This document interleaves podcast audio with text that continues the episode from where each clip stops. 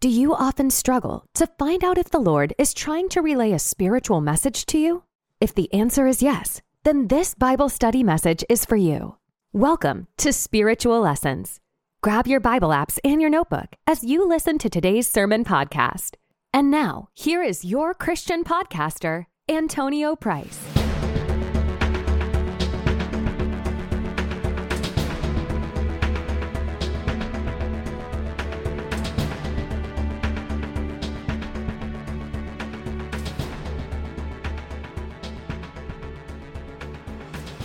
Let us look at Numbers chapter 10. And I want to read verses 1 through 6. I'll be reading from the New King James Version, but with either translation you have, please know that it is inspired. it is still the Word of God. I'll begin reading at verse number 1. And the Lord spoke to Moses, saying, Make two silver trumpets for yourself. You shall make them of hammer work. You shall use them for calling the congregation and for directing the movement of the camps when they blow both of them, all the congregation shall gather before you at the door of the tabernacle of meeting. But if they blow only one, then the leaders, the heads of the divisions of Israel, shall gather to you. When you sound the advance, the camps that lie on the east side shall then begin their journey. Verse number six when you sound the advance the second time, then the camps that lie on the south side shall begin their journey. They shall sound the call for them to begin their journeys. Pray with me. God, we are so grateful to be in your presence, yet alive, yet breathing. Even when we come to you in prayer, asking you for so much it takes breath from our lungs. It is acknowledgement that our heart is beating, blood is flowing through our veins, that we are yet alive to even ask you such anything on this earth. We have life. What more can we even ask you for? God, I'm grateful that even in the midst still of fighting a pandemic, fighting crisis, fighting racism, fighting uh, acts of hatred. God, you are remorselessly giving your word for us to be sustained by. You are providing for us daily. You are keeping us firm and you're keeping us steady. Let us all acknowledge that.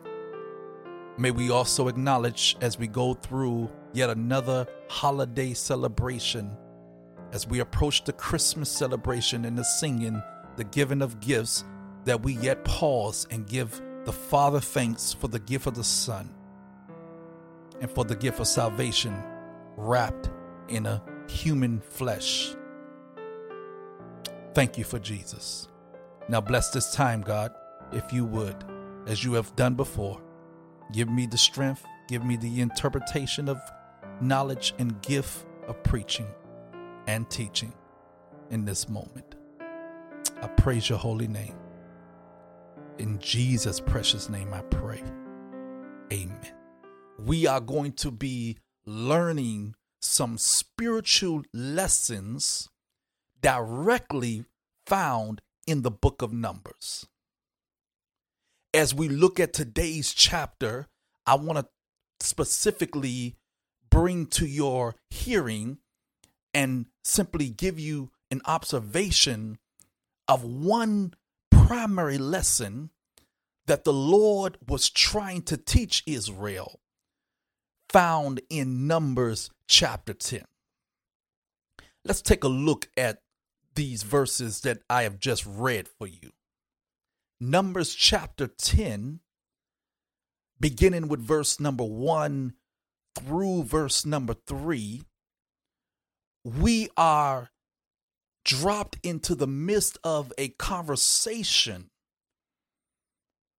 that the Lord is having with his servant by the name of Moses. Many of you have heard me teach on the exodus of Moses out of Egypt land.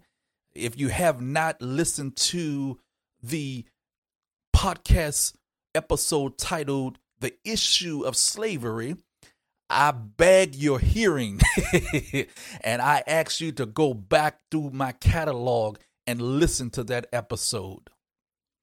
For it is that book and that chapter of Exodus chapter 3 that actually gives us the foundation for the verse and chapter that we're reading here.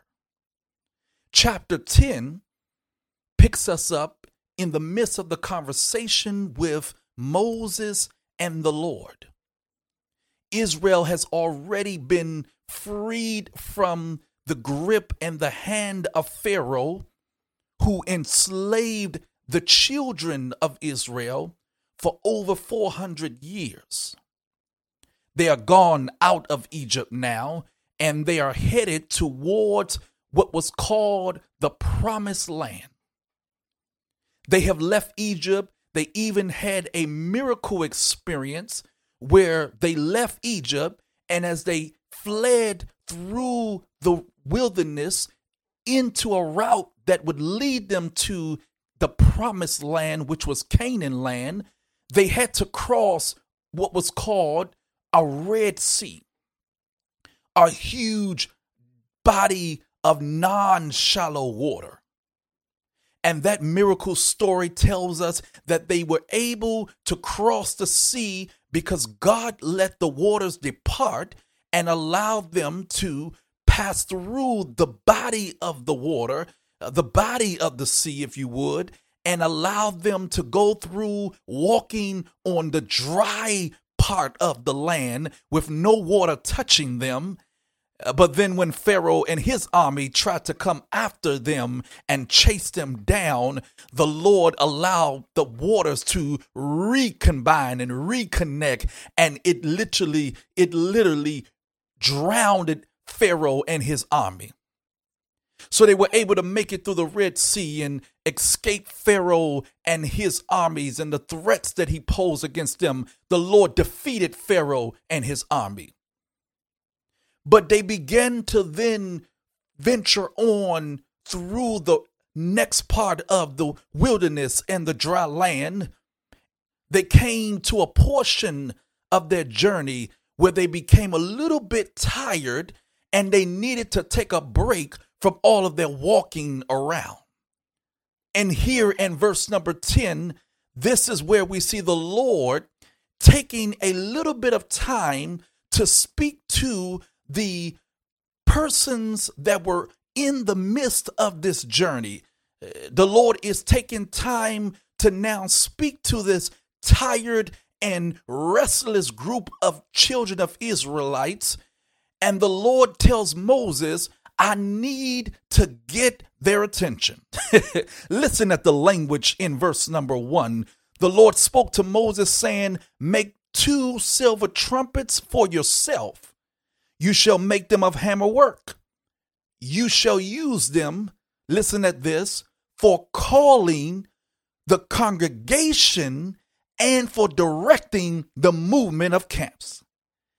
When we look at verse number one and we see that the Lord was telling Moses to construct a trumpet. Now, before you try to get too deep and and try to do a word search on the word trumpet trumpet itself you you're definitely going to get a lot of different uh, definitions, yes, a trumpet is a instrument that was used pretty much during festivals. Uh, it's a part of the horn instrument family. Those of you that know your music history, and and you will pretty much have a good vivid picture of what a horn looks like. Uh, those of you that have ever been to a concert, or if you listen to any instrumental on your Spotify playlist, you have definitely heard the sound of a horn. you, you're familiar with that. I, I, would encourage you don't stress yourself to go too uh, theologically uh, profound and don't try to get too deep into researching what a horn is. you you know what a horn is, and you you know what a horn does. It's a loud uh, a loud horn. It's a loud brass instrument. But in this text, the purpose of the horn is exactly what the text says to you and I verbatimly. In this text, the Lord told Moses, use the horn as a method of communication to my people. he says here, I want you to use this horn for the calling of the congregation and for the directing of the movement of the camps. Now, what you need to do as you read throughout these next verses, you need to picture in your mind not so much of the horn, but vivid a picture of what it would have been like for Israel to be tired from marching past the Red Sea, past some other desert parts. They're in the middle of this wilderness uh, place, this remote place, and they're tired and they're hungry and they're sleepy.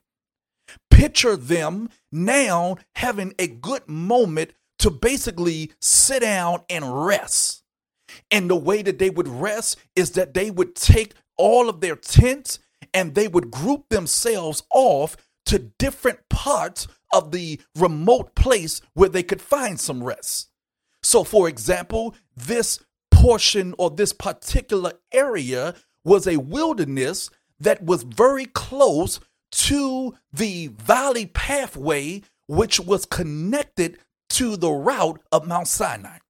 So basically, it's a valley. It's a dirty road. It's it's not any hotels nearby. Uh, there were no uh, type of houses, no community. This was a strictly vivid desert area. And so, because there were thousands of women, men, and children, they had to pretty much not be all in one little circle. They would spread themselves out. Somebody would find shade maybe close to another part of the cactus, or someone would sleep close to another part of some uh, awkward oak tree uh, or some barren tree out there in the desert. They were scattered out. And there was the tabernacle of meeting, which was pretty much a tent that was in housing the presence of God.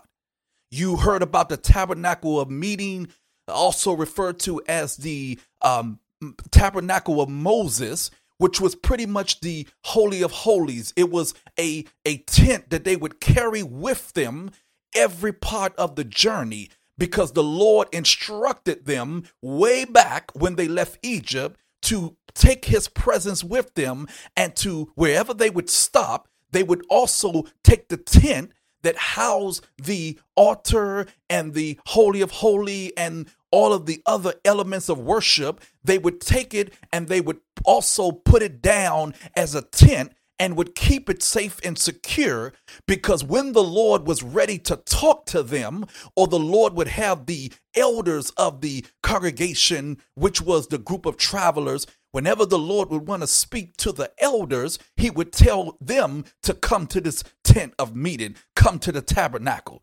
So they're scattered, they're all camped out, and the tabernacle, which was the tent, was also in their midst.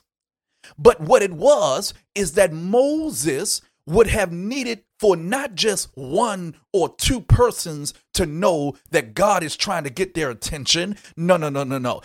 When God wanted to talk, he wanted everybody listening. so the Lord told Moses, I need you to use this trumpet and I need you to sound the trumpet so that not just one person or not just the children, the babies need to hear it. I need everybody that's in this camp. I need them to know that I need their attention because I'm ready to talk to them. That's what the first purpose was when it tells us in the text that the Lord told Moses, use this for the calling of the congregation of Israel. In other words, he was saying to them, I need you to get their attention. I, I, I need every person to be actively listening to me. and a horn or this trumpet would do that job. It would do a great job at getting their attention because imagine you being way about 50 meters away from Moses. You you over there on the shady side of the mountain and you sleeping in your tent. You you nowhere near Moses. But all of a sudden in the midst of your sleepiness, you begin to hear this brass sound of a horn sounding out for the mountain. That's what that horn would have done. It would have alerted them. It would have interrupted their gathering. Uh, even if folk was not sleeping, if if somebody was having a little conversation on the other side of the of the opposite side of the mountain, it would stop and disrupt their conversation. if the children were playing around somewhere near some of the trees and and throwing rocks at each other and and they were far away from Moses, they would have heard this sound, this, this horn, and, and it would have grasped their attention. It would have been a sounding of an alarm for them to gather together and to get together and to hear the word of the Lord. I want to ask this question unto you today. Are you making it a point in your life to pause and to actively listen to the word of the Lord?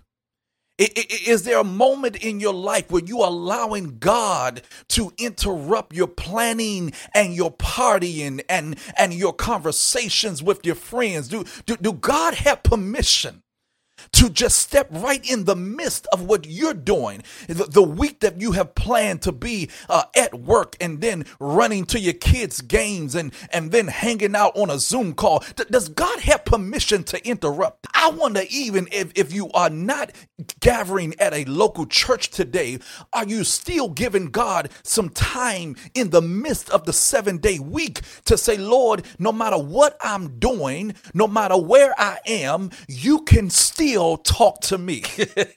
is it a moment? Is there a way for God to still grasp and actively get your attention? That is what God was doing and what he was teaching the children of Israel through the instructions of telling Moses to sound this trumpet. He wanted Israel to realize that I do not care where you are. I do not care how busy you may be. I don't care what kind of agenda you have planned for yourself and for your particular days. While you are on this journey, you need to be actively, attentively, and ready to hear my voice at any given time. And so now, as the children of Israel were hearing the sound of the alarm, it would have been clear to them that they need to rush towards Moses. And as the Lord had even told Moses, you tell them to meet you in front of the tent of meeting. They would have followed the sound of the trumpet and would have come close to where Moses was, giving their full attention to hear what Moses had to say. And thusly, by them gathering at the tent and then listening unto Moses, they would have also been listening ultimately to what the word of the Lord was through the words of Moses. They, they would have heard what thus said the Lord. Now, as we look at these next verses, we're going to see what it was, what type of message that the Lord had for the children of Israel. Look down at verse number five and 6. Verse 5 says, When you sound the advance, the camps that lie on the east side, listen at this, shall then begin their journey. That's verse number five. Look at verse number six. When you sound the advance the second time,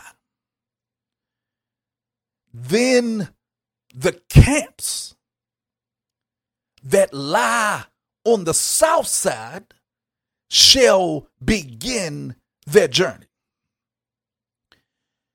The key phrase that I need you to highlight within your Bible apps, or those of you that are taking notes manually, I need you to to to make a a underlining marker in your Bibles and write this down on your notepad. The key phrase in both verse 5 and 6 is where the Lord explains to Moses what will happen after he sounds the alarm. And I'm using the term alarm, but the sounding of the trumpet, when you look at it in the New King James translation, the word here is being used advance. And that word advance can be translated to mean the same as an alarm. It's it's a sound that would cause a person to move. You can think of this also in the uh, translation or in the vivid picture of a military. Uh, militaries will train the soldiers that when you hear a cadence or when you hear a command, you're supposed to make a certain move. He says, when you sound it the first time, it's going to signal the camps on the east side to begin their journey. when you sound it a second time, it's going to sound so loud that it's going to reach now those on the south side to begin their journey. The key phrase that I need you to highlight or write down is begin their journey. Beginning their journey is simply that. It means simply that. It's a command that would say, get up and move on. the Lord did not want them to recline and relax any further. And it was not that the Lord was being mean to the children of Israel. It's not that the Lord was being uh, uh, non sympathetic to their feelings or their emotion, but rather the Lord was trying to be the God that was guiding them to the promised land. He did not want them lingering and lying around in a place that was not permanently designed for them. Oh, God. What, what I'm trying to get you to understand here is that Israel were on their journey, but they somehow stopped to take a break, which is humanly so impossible and understandable. But God is teaching them this spiritual lesson that you will be allowed some moments to rest and relax on this journey. But I do not want my people to steady and stay permanently in places. I need my people to be actively ready to get up and get ready to move on. And that was the first spiritual lesson that the Lord was teaching Israel. How it's going to be times and moments in their lives where the Lord was going to require them to move on. Why? Why? Why would they need to move on? Well, very simply because if they were still in the wilderness part of the outside area of Egypt, but the promised land was a physical land that was called Canaan. Physically, they were not anywhere close to the place that God had called them to be. you see, physically, God wanted them to get up and start moving so that they can get close to the promised land. That, that's what he was doing by saying, begin your journey. He mean get up and start moving again. But he's doing this physically, and it's a physical movement that was going to be motivated by a spiritual lesson. the Lord was also teaching them spiritually how they would learn to be a people moving on. that, that's what the content of moving on was all about. It's, it's the fact that they have got to learn how to trust God and to follow God to be their guide. You have just listened to part one of the newest podcast series, Spiritual Lessons. Don't forget to follow the Price Podcast on social media. You can find us on Instagram, Twitter, and on Facebook. Please stay tuned for the next episode, and thank you for listening.